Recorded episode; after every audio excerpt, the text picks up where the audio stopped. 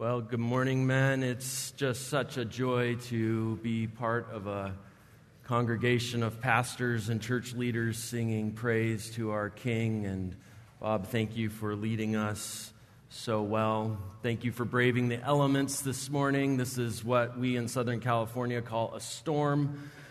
I know for most of you, this is just weather as usual. So,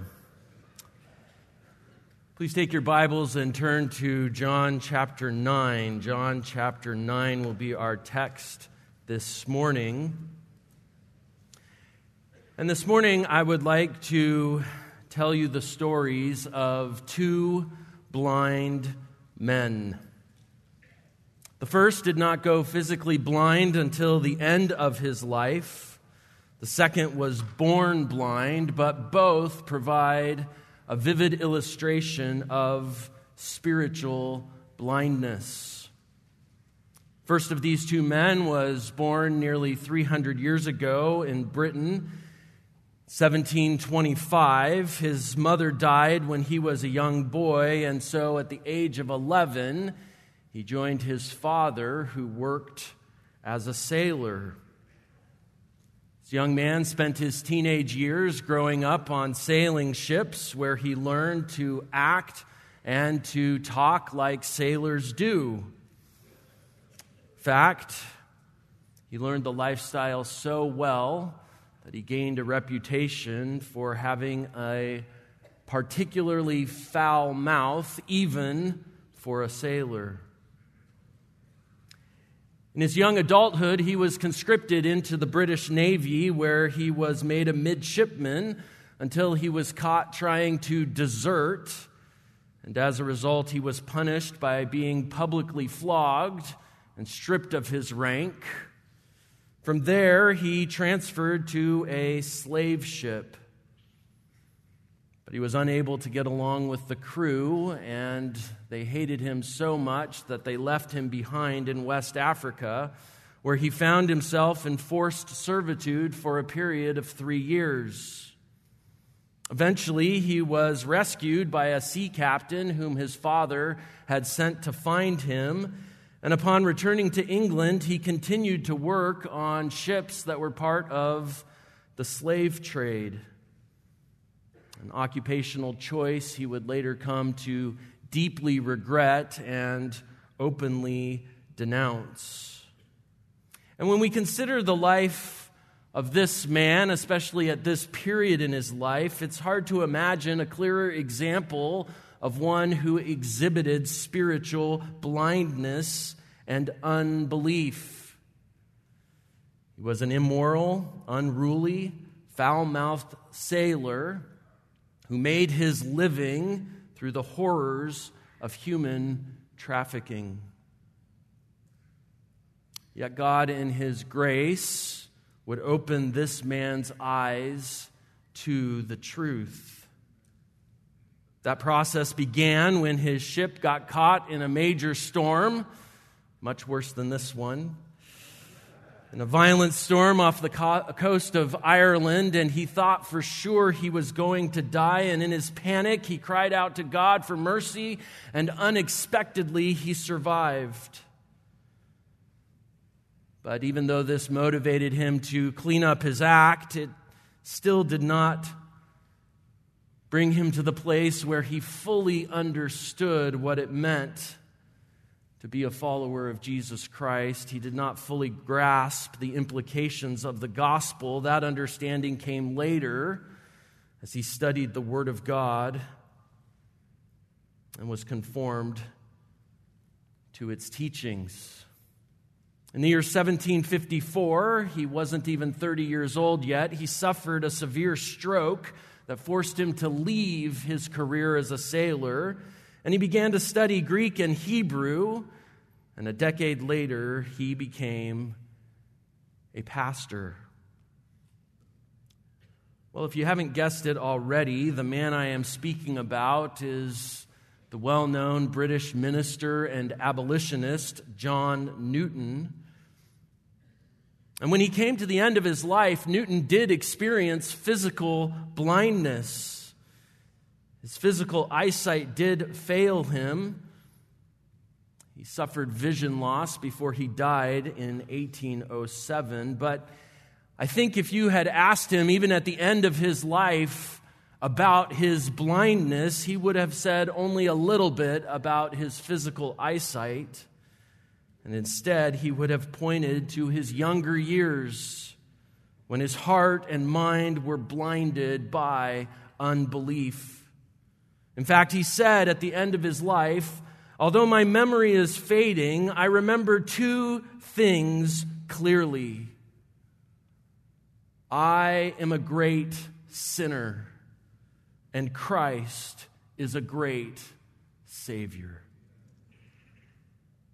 Those are the words of a man who once was spiritually blind, but by God's grace, he had come to see the truth of saving faith in Jesus Christ. Well, there's a second blind man that I'd like to tell you about this morning. Unlike Newton, who experienced blindness at the end of his life, this man was born blind. But what both men have in common is that they are both vivid examples of spiritual blindness, of an inability to see the truth until God opened the eyes of their hearts. And we meet this second man in our passage this morning, John chapter 9. The theme of this session is the spiritual sight of the remnant. The spiritual sight of the remnant. And if you're looking for perhaps a more specific title, we might call this message Eyes to See eyes to see. In fact, that phrase is used throughout Scripture as a rebuke to those who can see physically and yet remain blind to the truth. They have eyes to see in the physical sense, and yet they do not perceive that which is most important. In Jeremiah chapter 5, verse 21, the Lord condemned the unbelief of Judah with these words now, hear this, O foolish and senseless people who have eyes but do not see, who have ears but do not hear. God gave a similar warning to the prophet Ezekiel in Ezekiel chapter 12, verse 2. You live in the midst of a rebellious house who have eyes to see but do not see, and ears to hear but do not hear. Centuries later, our Lord expressed these same sentiments in explaining why he taught in parables. In Matthew 13, verse 15, quoting from Isaiah, he said, For the heart of this people has become dull. With their ears they scarcely hear, and they have closed their eyes. Otherwise, they would see with their eyes. Apostle Paul quoted also from Isaiah in Acts 28, verse 27. And then in Romans 11, verse 8, making a similar point, he quotes from Deuteronomy 29 to say this God gave them a spirit of stupor, eyes to see not, and ears to hear not, down to this very day. And I cite those examples because they illustrate the fact that Scripture uses blindness as a metaphor for unbelief. There are many in our society today who see the physical world around them, and yet they do not perceive spiritual reality. They have eyes to see, but they do not see. And that same thing was true in Jesus' day. In John 8, just one chapter earlier, verse 12, Jesus declared, I am the light of the world. He who follows me will not walk in the darkness, but will have the light of life. And yet, many of the people who heard those words hardened their hearts in unbelief. In fact, at the end of chapter 8, the religious leaders want to put Jesus to death. This chapter, John 9, provides a vivid illustration of what Jesus said in John 8, verse 12, that he is the light of the world. And yet, there are many who reject him because they are blinded in their unbelief. So let's look at this text together in John chapter 9. And as we go through this text, which admittedly we will do quickly because it's a large section, but this text, as we unpack it, it unfolds like a dynamic drama in seven different scenes. Seven different scenes. And as we work our way from scene to scene, we will see the vivid contrast between spiritual blindness and spiritual sight. And as we go, we will look in the text for those who have eyes to see.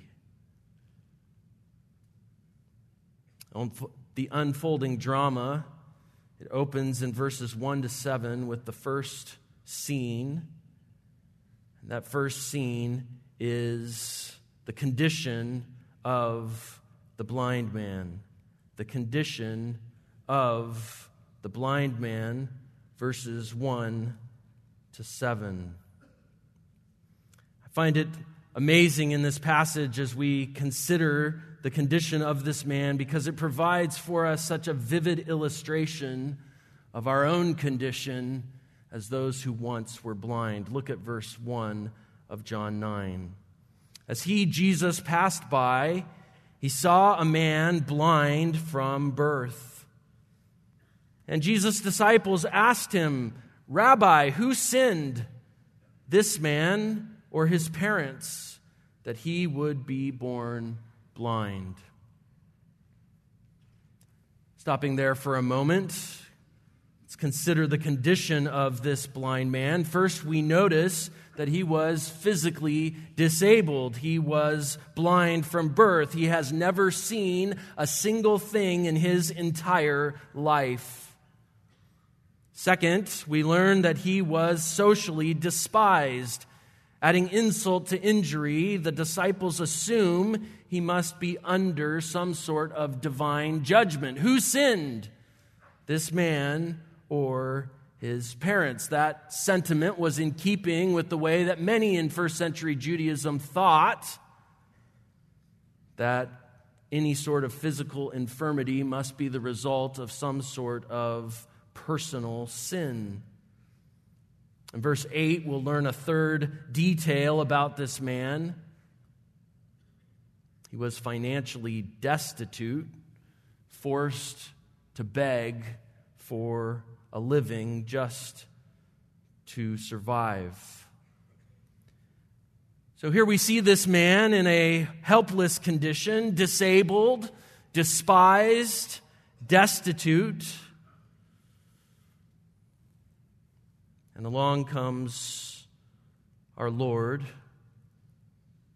Although this man's condition was treated with contempt from the disciples, he will meet with compassion from the Savior. Look at our Lord's words in verse 3. Jesus answered, It was neither that this man sinned nor his parents, but it was so that the works of God might be displayed in him. Immediately, our Lord makes it clear that in this case, this man's infirmity is not the result of his own sin or his parents' sin, but rather this is something that God has preordained so that he might put his works on display.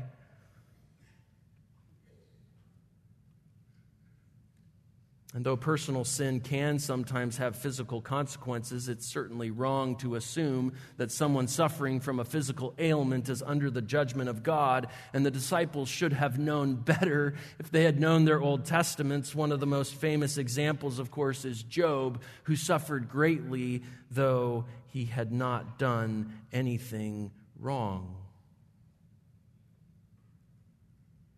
And as Jesus explains here in this text, so is the case with this man.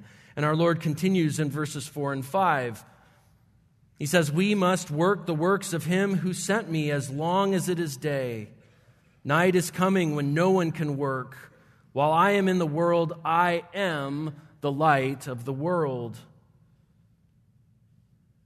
In verse 4, the Lord was speaking about the time remaining in his earthly ministry as he anticipated the cross. In verse 5, he reiterated his earlier declaration from chapter 8, verse 12, that he is the light of the world. And that is the reality the blind man will experience in this text. And he will experience in, in two ways first, physically, and later, spiritually.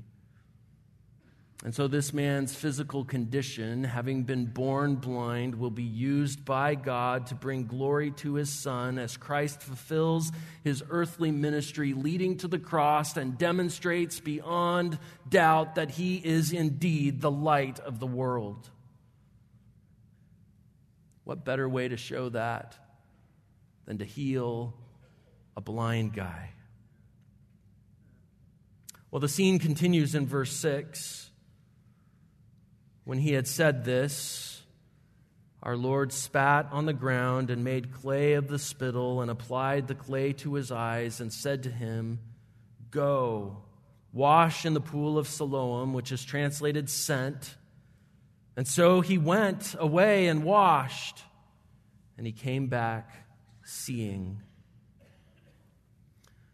Much like he had done on the sixth day of creation in Genesis chapter 2 Verse 7 God the Son took some dirt and he formed it into clay, which he placed on this man's eyes.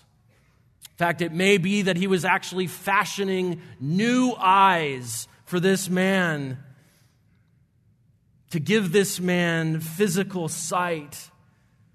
And then he sent him to wash in the pool of Siloam there in Jerusalem near the old city of David. And this was the very place where the water was drawn during the Feast of Booths, which Jesus had recently celebrated in John 7, verse 37 to 39. And it was that very water in those pitchers brought to that feast that our Lord used to make this declaration that He was the water of life. And so, here in John 9, the light of the world instructs this dear man to go to the pool of Siloam and to wash in the very water that symbolized that Jesus is not only the light of the world, but also the water of life. And then, in the most unstated way, the Apostle John says, He came back seeing. Being so instructed by our Lord, the man obeyed, and his obedience was rewarded. So that at the end of verse 7, the man who had never seen anything was suddenly able to see. What a way to confirm that our Lord is who he claimed to be the Son of God, the Creator, the light of the world, the water of life, and the Messiah who works the works of the Father. And so we might ask at this point, as we evaluate this first scene, did this man have eyes to see? And the answer at the beginning of the chapter is obviously no. He was a blind man, but by the time we get to verse 7, we see that he does have physical sight. And yet the spiritual sight is yet to come. The Lord gave him eyes to see. At this point, they see only physically, but soon they will see spiritually as well. We move then to a second scene from the condition of the man in verses 1 to 7. Scene 2 the confusion of the neighbors the confusion of the neighbors in verses 8 to 12. John records Therefore, the neighbors and those who previously saw him as a beggar were saying, Is this not the one who used to sit and beg? Others were saying, This is he. And still others were saying, No, but he is like him. And he kept saying, I'm the guy. But they were saying to him, How then were your eyes opened? He answered, The man who is called Jesus made clay and anointed my eyes and said to me, Go to Siloam and wash. So I went away and washed and received sight. And they said to him, Where is he? And he said, I do not know. In this scene, we meet the man's neighbors, those who had walked past him day after day, probably for his entire life, seeing him there on the side of the road, unable to see, begging for a living. And like the disciples, they almost certainly presumed that this man was under God's judgment. Certainly he or his parents did something wrong.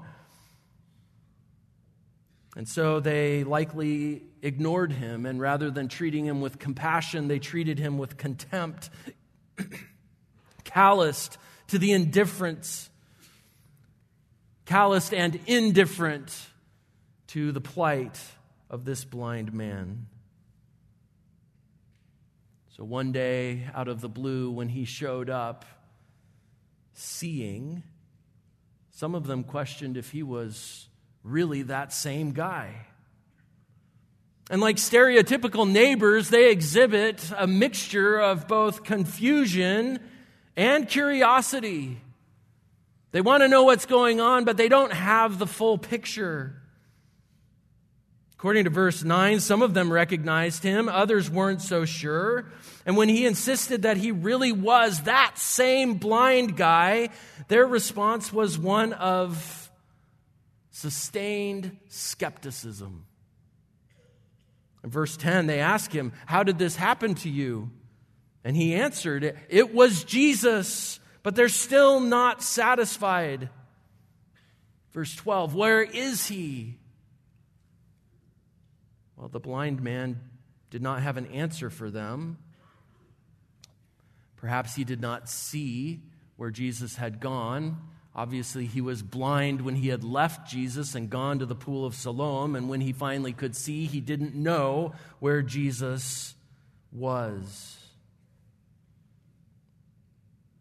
Because the neighbors are not satisfied by the answers that he gives, they reach out to the religious leaders. But what's amazing is that these neighbors were given the rare privilege of witnessing a miracle, and yet they totally missed it. The miracle was standing right in front of them. A guy who had been blind in their community for years, probably his whole life. They probably knew him as a kid, the blind boy. And here he is, he can see, and Jesus did it, and they don't get it. They miss it.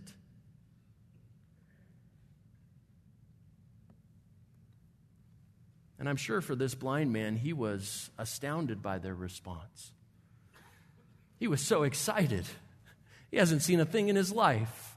Now he can see everything, and he wants to come back and celebrate this with his neighbors and later with his parents. And instead of being received with joy, he's respe- received with skepticism. We don't even think you're you.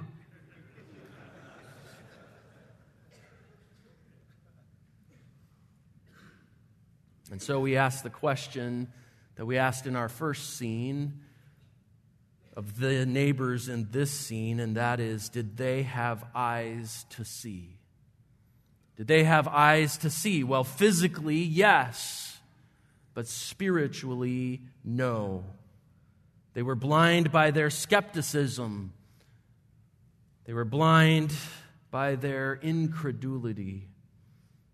And as a result, they missed the miracle that was standing right there.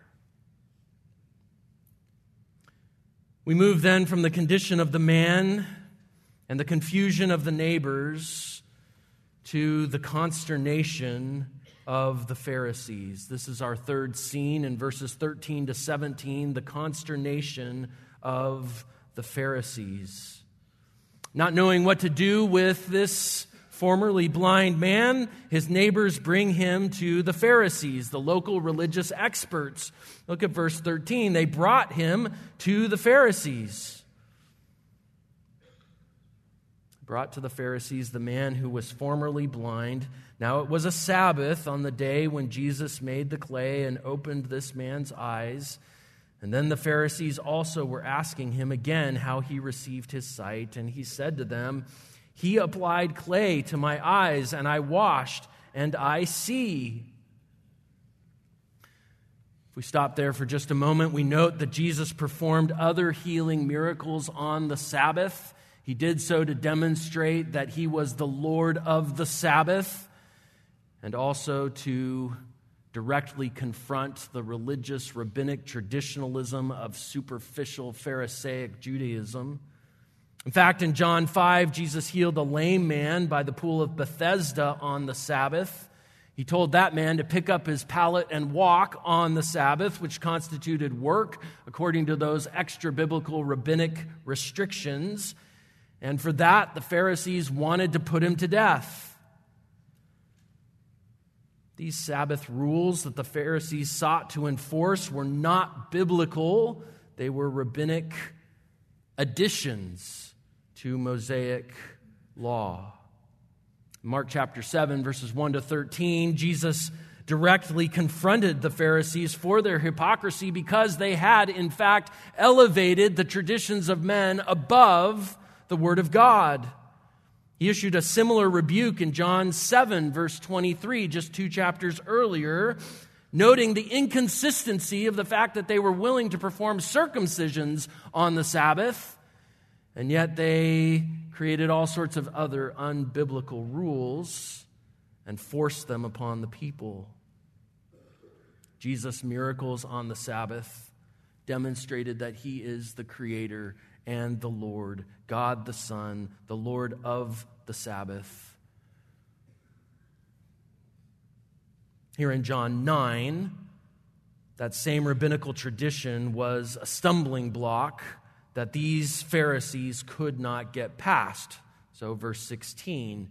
Therefore, some of the Pharisees were saying, This man, meaning Jesus, is not from God because he does not keep the Sabbath. But others were saying, How can a man who is a sinner perform such signs? and there was a division among them. They're so caught up on their rabbinic rule keeping that they can't decide what to make of Jesus. Is he a good guy or a bad guy? Well, he doesn't keep the Sabbath rules that we try to enforce, but he does give blind people the ability to see. They're undecided, and so they decide to ask the blind man. And at this point, he does not fully understand the reality and its fullness of who Jesus is, but he knew enough to know that Jesus came from God. And so, verse 17, they said to the blind man, What do you say about him since he opened your eyes? We don't know. What do you think? And he said, He is a prophet. And while that is not a complete picture of who Jesus Christ is, for he is far more than a prophet, this man's answer was far better than the supposed religious experts. So we might ask the question of this scene, our third scene in this unfolding drama did these Pharisees have eyes to see? The answer, like the man's neighbors, is that physically, yes, but spiritually, no. The neighbors were blinded by their skepticism. These Pharisees are blinded by their religious tradition. Well, the drama continues in verses 18 to 23 with a fourth scene. Here we meet the man's parents, and we might call this scene the cowardice of his parents, the cowardice of the parents. Verse 18 The Jews then did not believe this of him that he had been blind and ha- had been blind and had received sight until they called the parents of the very one who had received his sight. And they questioned them saying is this your son who you say was born blind then how does he now see? These religious leaders are doubtful of this man's testimony. They don't believe that he was telling the truth. And so they reach out to his parents to begin to interrogate them. And again, what should have been a wonderful, joyous family moment, our son, who could never see, can finally see, becomes a point of intimidation and interrogation. Is this your son? Yes. Was he really blind? Yes. How did he receive his sight? You can hear the intimidation in the line of questioning, the inquisition as it's leveled against these parents who are trying to decide if they're supposed to be excited or terrified in this moment. Well, their response is recorded in verse 20. His parents answered and said to them, We know that this is our son. We know that he was born blind. But how he now sees, we do not know, or who opened his eyes, we do not know. Ask him. He's of age, he'll speak for himself. We don't want to get involved.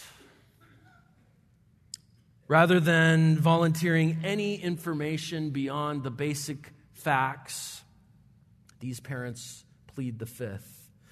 And in case we were unsure of their motivation, of the fear that gripped their hearts, John makes it, ex- John makes it explicit in verse 22. His parents said this, verse 22, because they were afraid of the Jews. For the Jews, the Jewish leaders, had already agreed that if anyone confessed Jesus to be the Messiah, that person would be put out of the synagogue. For this reason, his parents said, He is of age, ask him. To be put out of the synagogue was to be excommunicated, not just from religious life, but from social life. It was to be condemned, to be cut off, cast out. And this man's parents considered the cost. And they thought about what they would lose, and they decided it was not worth paying that price. And so, in a moment of fear, they capitulated. We don't know. We don't know anything. Ask him. He's old enough, he can answer for himself. Their cowardice illustrates a third reason for unbelief because if we ask ourselves again this question, did these parents have eyes to see? The answer is no. And the reason for their unbelief was the fear of man.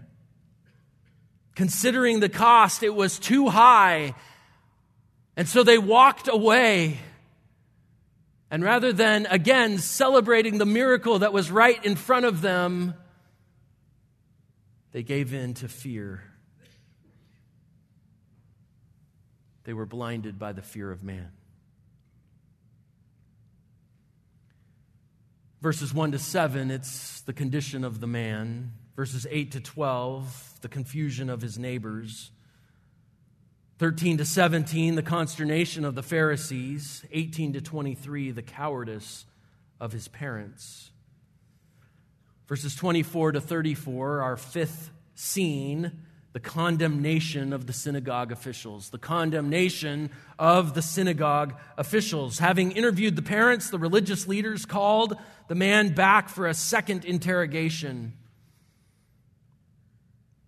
This group now included the rulers of the synagogue, so probably a larger group than the earlier group of Pharisees. We pick up the narrative there in verse 24. So a second time they called the man who had been blind and said to him, Give glory to God. We know that this man, Jesus, we know that this man is a sinner. The irony is thick in that verse because all the way back in verse 3, Jesus had made the point that the reason this man was born blind was so that God would receive glory. Here we have the religious leaders, these corrupt religious officials, demanding that this man lie in order to give God glory. Well, this man will give God glory, but not in the way that these officials expect. They had already rejected Jesus in unbelief, and so they treated this man as a hostile witness. But this man will not be intimidated. Consider his response, verse 25. He answered, Whether he is a sinner, I do not know, but one thing I do know that though I was blind, now I see. So they said to him, What did he do to you? How did he open your eyes? And he answered them, I told you already, and you did not listen. Why do you want to hear it again? You do not want to become his disciples too, do you? You have to admire this man's boldness. He recognized their unbelief and he responded with some incredulity of his own. How was it possible that these religious leaders, as erudite and as educated and as astute as they were supposed to be, could miss the obvious miracle that was right in front of them? I mean, the Old Testament promised that the Messiah would open the eyes of the blind. Isaiah 35, verses 5 and 6, prophesies that, the, that through the Messiah the eyes of the blind would be opened. Isaiah 42, 6 and 7, that the Messiah would be a light to the nations to open blind eyes. And yet, in spite of such obvious evidence, the religious leaders they're not impressed with this man's answer. Verse 28 They reviled him and said, You are his disciple, but we,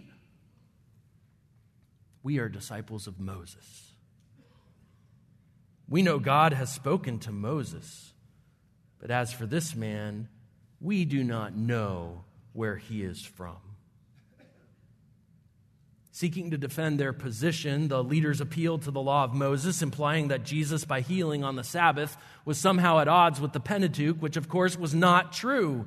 There's no discrepancy between what Jesus did and what Moses taught.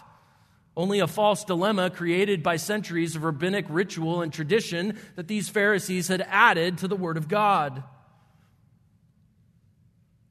Amazingly, these leaders acknowledged that Moses came from God, but as for Jesus, they claimed ignorance.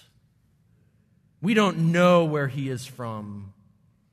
Of course, just a few chapters earlier in John chapter 5, verse 46, Jesus himself said, If you had truly believed Moses, you would believe in me.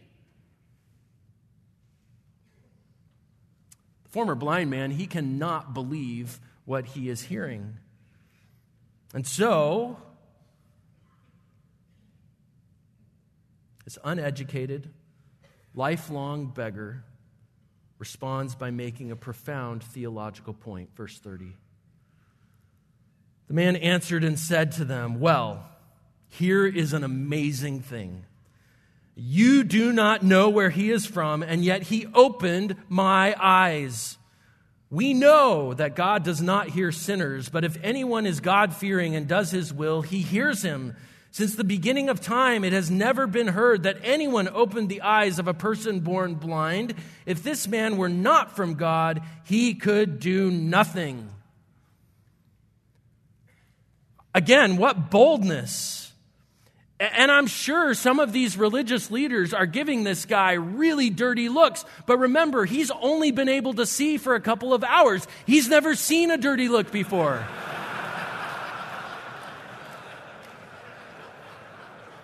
so he just calls it like he sees it.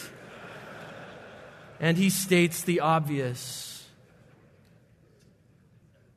The man who healed me gave me sight and even though I was blind from birth, and that has never happened before. In fact, in all of the Old Testament, you don't have any prophets who heal anyone born blind. The closest we come to is In 2 Kings 6, when Elisha, through God's power, temporarily blinded the king of Aram, and then that blindness was later lifted, but restoring a man who was congenitally blind to being able to see, that's something that was exclusively a miracle of Jesus. In fact, in Jesus' ministry, we have six blind people where we have a record of them being uh, restored to full sight. Four separate occasions, six blind individuals, and this man was one of those six.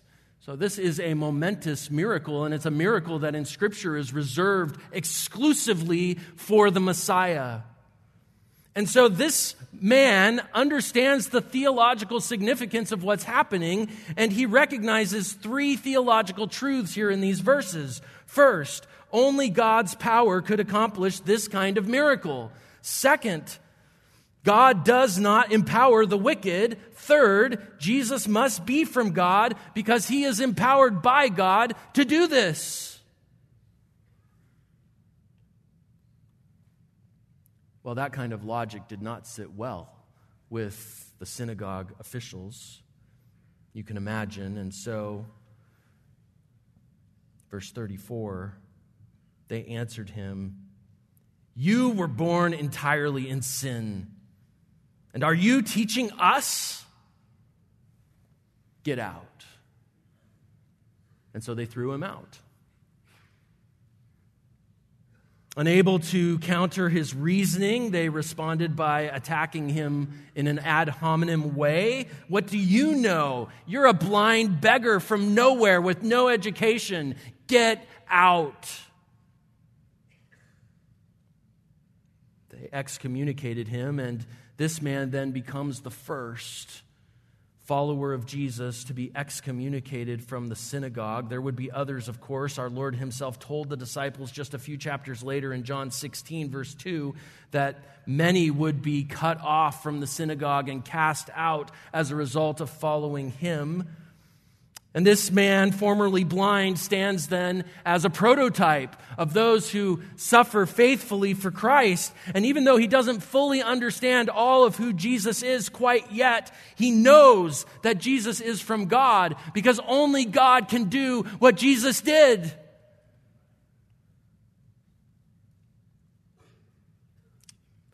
Jesus had radically changed his life, and he wasn't going to let a group of hypocritical Pharisees tell him otherwise. Verse 25 I once was blind, but now I see. But as for the synagogue officials, we might ask the same question we've been asking all along this morning Did they have eyes to see? And the obvious answer is no. No, they did not have eyes to see what was right in front of them. They were blinded by spiritual pride. Despite lifetimes of religious study, they did not have eyes to see. And in their pride,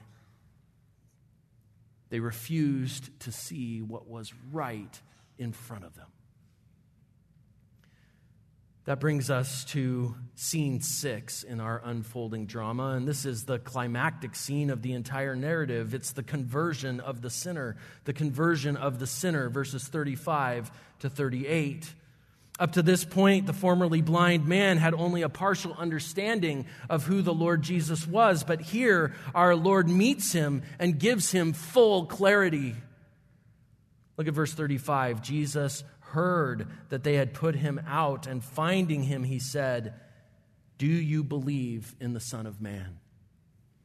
That title, Son of Man, is a distinctly messianic title coming from Daniel chapter 7. And the man's response indicated that he had not yet fully understood, fully understood who Jesus is. And so, verse 36, he said, Lord, who is he that I may believe in him? Perhaps the man did not recognize Jesus even now because, again, he had been blind when they first met. Perhaps he did recognize him, but still didn't have full understanding or comprehension of who Jesus is. In any case, the Lord, having opened this man's eyes physically, now opens the eyes of his heart.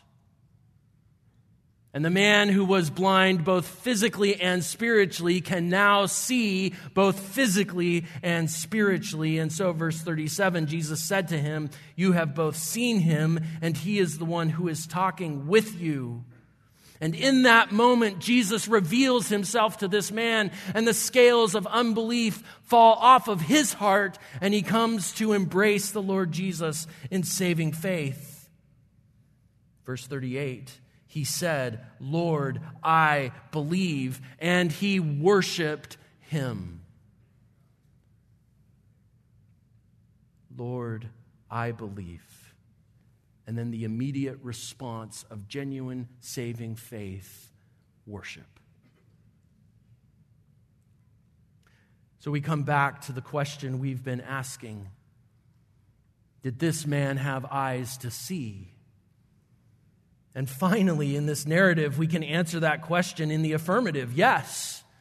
Yes, he had eyes to see because our Lord gave him eyes to see. First, he gave him eyes to see the physical world by literally taking dust and forming it into brand new eyes that he inserted in that man's face so he could see. And then he gave him spiritual eyes in an equally creative, miraculous act. And isn't it ironic that in this passage, the only person who actually is given eyes to see is the blind man?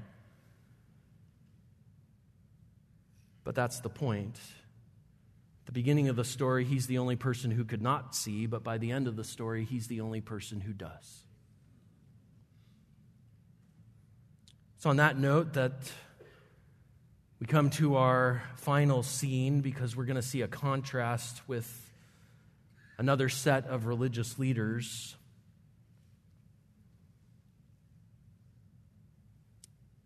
This seventh scene we might call the counterfeit religion of the self righteous. The counterfeit religion of the self righteous verses 39 to 41. And having gone from the condemnation of the synagogue officials to the conversion of the man, we now go back to the unbelief of the religious leaders in these final three verses. Verse 39, Jesus said, For judgment I came into this world so that those who do not see may see, and that those who see may become blind. Our Lord came to save the lost, but for those who reject him, the consequence of their unbelief is judgment. And remember, blindness is a metaphor for unbelief. That was the case for these religious leaders.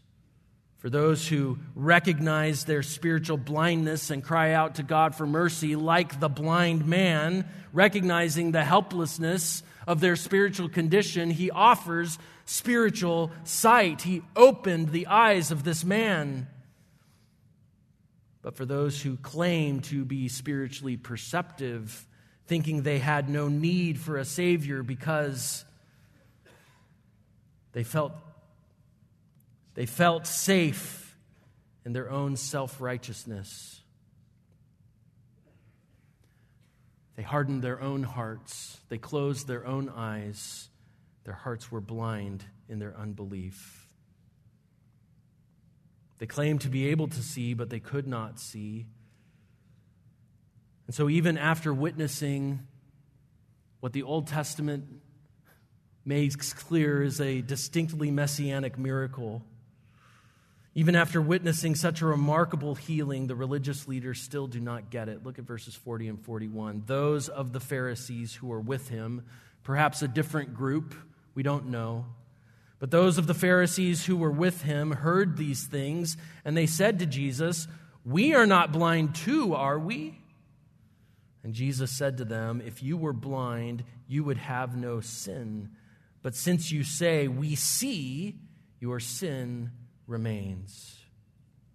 Our Lord's point in verse 41 was that if the religious leaders recognized their spiritual blindness, then they would have believed because they would have cried out to God to provide them in His mercy with eyes to see. The sin of unbelief, again, is the sin that Jesus is referring to here, but because they claim to be able to see, relying again on their own self righteousness and religious, ritualistic activity, their unbelief remained. They were still blind. Claiming to see, they were still blind. And so, if we were to ask again the question we have asked in each of these scenes of these final Pharisees in verses 39 to 41 did they have eyes to see? The answer again is no. They thought they did. They thought they understood spiritual realities based on their religious self effort. But because of that, they were unwilling to recognize their spiritual blindness. They were unwilling to acknowledge their need for a Savior. And what a vivid illustration of the power of unbelief. The Messiah is standing in front of them, having done a distinctly messianic miracle, and they still don't get it. As a result, they failed to recognize the light of the world, even when he was standing and shining right in front of them. Now, we've made our way quite quickly through these seven scenes in this unfolding drama. And along the way, we met a man with a congenital condition who was cured by a compassionate creator and savior and though the neighbors were confused and the leaders were concerned and the parents were cowards and the synagogue officials were filled with contempt, nonetheless, this man was converted and honestly, the greatest miracle in this passage is not the restoration of physical sight. It is the fact that this man came to saving faith in Jesus Christ. He was regenerated and renewed and restored to spiritual sight. And yet, because he worshiped and followed Jesus, for that he was condemned, cut off, and cast off by the world. And yet, the cost of all of that for him was nothing. He would give it all up to turn his eyes upon Jesus and see the things of this world grow strangely dim. And so, in the end, this man's conversion stands in stark contrast to the counterfeit righteousness and counterfeit religion of the Pharisaical system. What a narrative. Having walked through it, I want to just make two brief observations. First, this chapter reveals the character of spiritual blindness. Why is it that so many closed their eyes in unbelief. The neighbors were blinded by skepticism. The Pharisees were blinded by religious tradition. The man's parents were blinded by the fear of man. The synagogue officials were blinded by spiritual pride. And that final group of religious leaders were blinded by their own self righteousness. And I think that's instructive because those are the same reasons why people in our world close their eyes to the gospel and remain calloused in their unbelief. But second, this chapter also teaches us about the nature of salvation and the spiritual sight of God's remnant. Though many witnessed this man's miracle, Many witnessed his healing. There was only one person who believed. And again, the irony of this passage is that the only person in the chapter who sees is the man who was born blind. It's the blind man alone who sees. And yet, that's not quite accurate, is it? Because there was one other person in the chapter who saw. And if you go all the way back to verse 1, you find him there. And Jesus saw.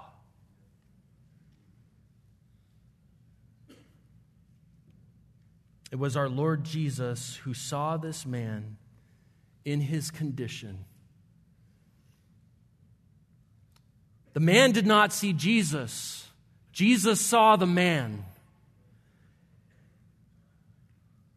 The Lord initiated this encounter, and in verse 3, we learn that God had preordained all of this so that His glorious works, His work of salvation, and the deity of His Son would be put on display.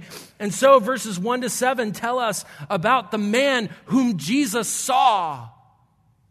And then in verses 35 to 38, we learn about the man who saw Jesus. But that's important because it illustrates the fact that in salvation, it is always Christ who takes the initiative. Jesus saw the man. The man did not see Jesus until Jesus changed his life.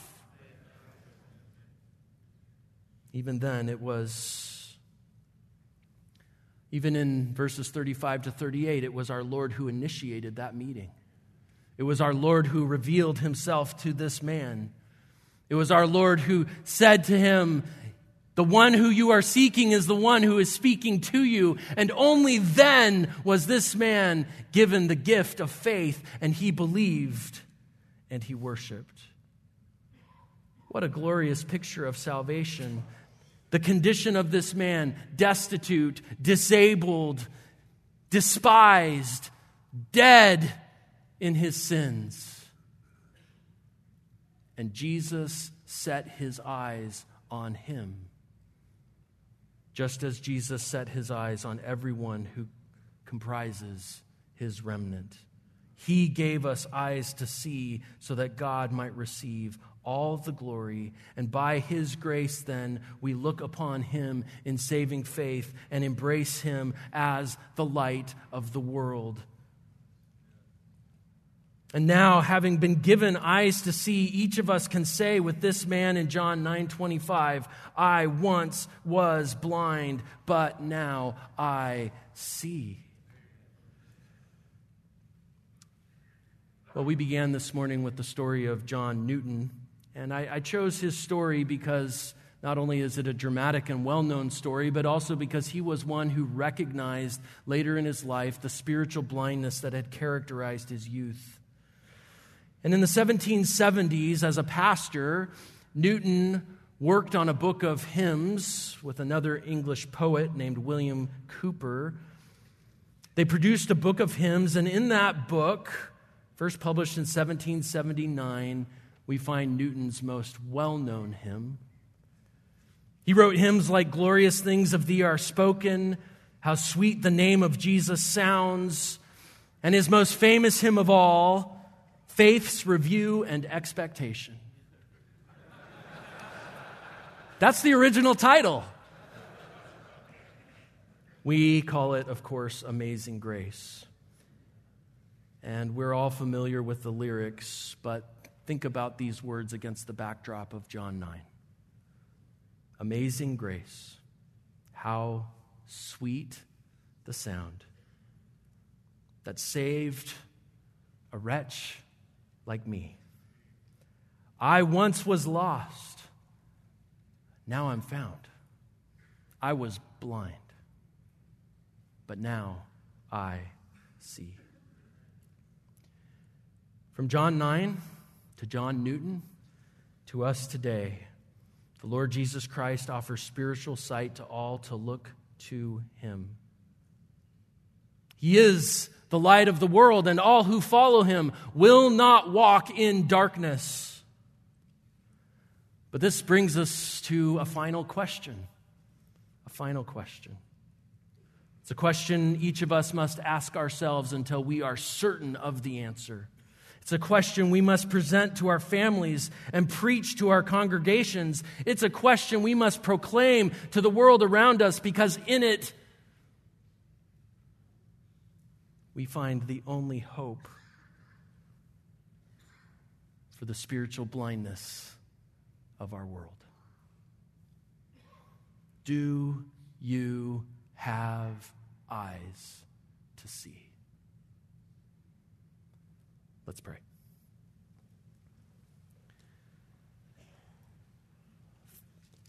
Father, we thank you for the penetrating truth of the gospel of your Son, the Lord Jesus Christ. We thank you that you, in your great mercy, take the initiative in drawing sinners to yourself, in revealing the light of the gospel, which points to your Son, the light of the world. And we ask that as those who are part of your remnant, not because we deserve it, but because of your unmerited grace, we ask that we would be faithful to proclaim that gospel truth to a world that is shrouded in darkness. May we who have eyes to see call others to look on him in whom they might have eternal life. And we pray these things in his name.